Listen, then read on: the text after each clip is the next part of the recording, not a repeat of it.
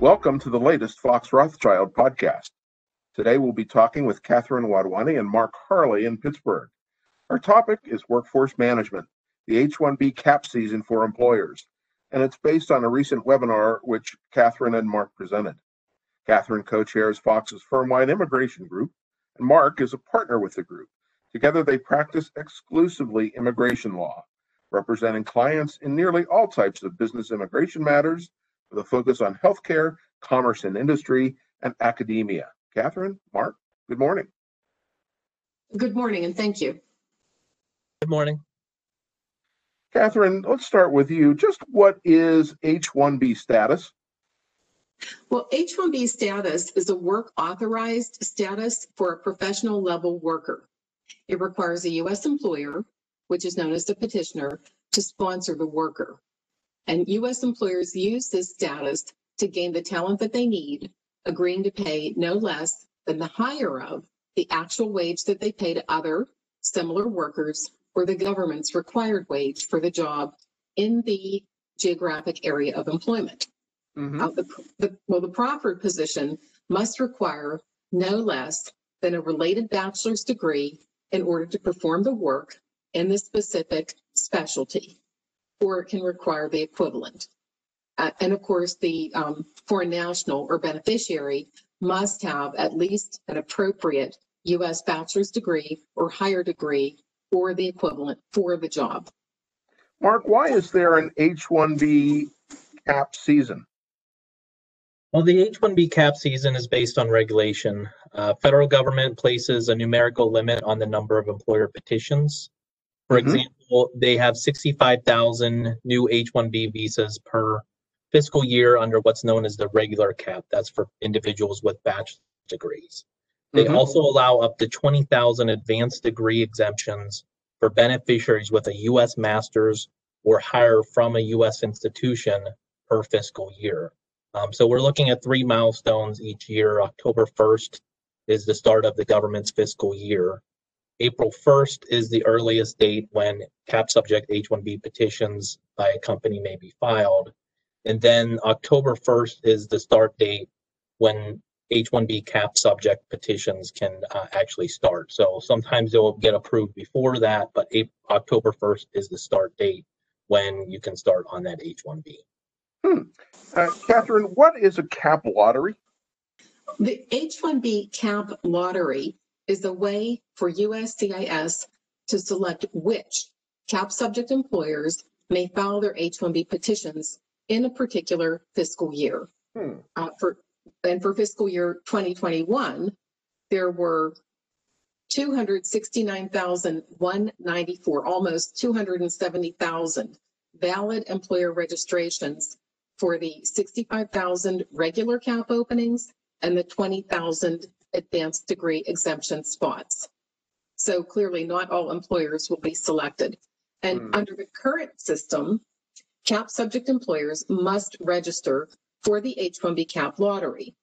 There's a window for registration, and if an employer is selected in the lottery, then there's another window during which the employer must file its H-1B petition. At, at this time, we're working with employers to analyze whether it makes sense for them to file or to register for the lottery, and if so, we're preparing for the registration. Hmm. Mark, uh, does the H-1B cap apply to all U.S. employers? No, not all U.S. employers are subject to the H-1B cap. There's exemptions for certain types of employers and situations. For example, most institutions of higher education are exempt. Um, also, nonprofit entities related to them, if they are connected or associated through shared ownership or control by the same board or federation. Often we'll see that with hospital systems. Hmm. Or it could be operated by an institution of higher education or attached to an institution of higher education as a member, branch, cooperative, or subsidiary. Uh, nonprofits must have a formal written affiliation agreement with an institution of higher education that establishes an active working relationship um, together for the purpose of research or education. And lastly, the nonprofit's fundamental activity must directly contribute to the research or education mission of the institution of higher education. Hmm. Catherine, who can petition for an H-1B visa? Just about any U.S. employer can sponsor an individual for H-1B status. Basically, the petitioner must be a U.S. company, a person, firm, corporation, or contractor in the U.S. with a federal employer identification number or FEIN and with sufficient finances and a willingness to pay the required wage to the worker. And with a job opening in a specialty occupation and, and that means, or an occupation that requires the theoretical and practical application of a body of highly specialized knowledge along with a U.S. bachelor's degree or higher or equivalent. Hmm. Um, there must, and there must also be an employer-employee relationship in the traditional employment law sense. In other words, the employer must have the authority to pay, hire, um, fire, supervise, and otherwise control the work of the employee, of the H-1B employee. Mark, are there other basic eligibility criteria? Qualify as a specialty occupation, um, the position must meet one of several different criteria. First, a bachelor's or higher equivalent must be the normal minimum requirement for entry into the particular position. Um, second, it could be that a degree requirement is common to the industry and parallel positions among similar organizations. Uh, thirdly, the particular position may be so unique or complex that it can only be performed by an individual with a degree, and the employer normally requires a degree or equivalent for the position. And fourth, the nature of the specific duties is so specialized and complex that knowledge required to perform the duties is usually associated with the attainment of a bachelor's or higher degree. Hmm. Catherine, what qualifications must a foreign national have to even be considered as an H-1B beneficiary? The person sponsored must have a U.S. degree that's related to the job field, or they could possess the equivalent to the required U.S. degree.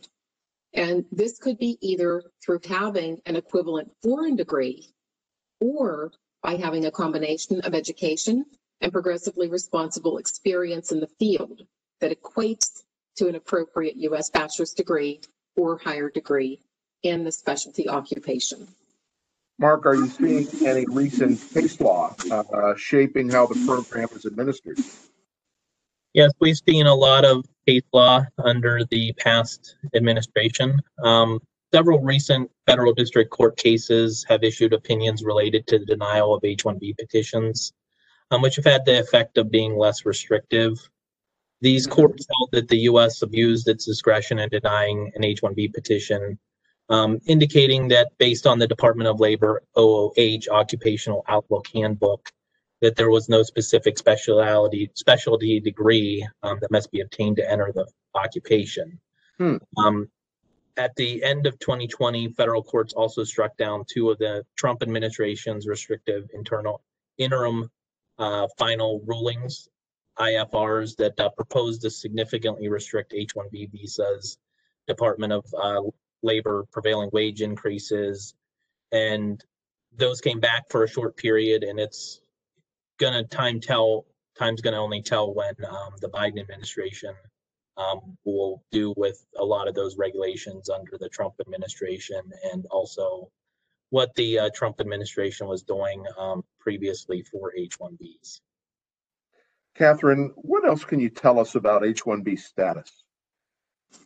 Well, H-1B status is a non-immigrant status, which basically just means it's a temporary status. The work authorization for an H-1B worker is incident to status. And that means that the worker doesn't need anything other than the I-94 record. Um, they don't need a separate work authorization to prove that they're authorized to work in the U.S. The duration of H-1B status is up to three years at a time with a general limit of six years overall. And just to be clear, green card sponsorship is separate. And so is an application for U.S. citizenship. Hmm. Mark, how is the H-1B different from other temporary status visas? Well, there's a number of other visa categories that can be used as an alternative. Um, often we'll look at those to see instead of doing the H-1B, especially ones where there are no category caps for how many you can do. So L1 is uh, an example. That's an intercompany transfer. They're an L1A or an L1B, um, which L1As are for managers and executives, and L1Bs are for people with specialized knowledge. H1B1 is also um, an alternative that's for beneficiaries from Chile and Singapore. There are caps on those, but there aren't that many that are ever filed um, under H1B1s. Mm-hmm. E1s and E2s are also um, alternatives to doing an H1B, and those are for nationals of a treaty country. So the, the there has to be a treaty involved, and that's usually for executives or managers. E3 is um, similar to the H1B1, but that's for Australians specifically. Um, and that's also a, a, category that we'll often look at if somebody is Australian. Um, B1s are still able to be used. That's temporary, six month coming here for a business conference or negotiating contracts. And then another one that we often will try to use is the O1, and that's for workers that have extraordinary ability or achievement in uh, business or the arts or some other type of um, type of visa Mm-hmm. industry.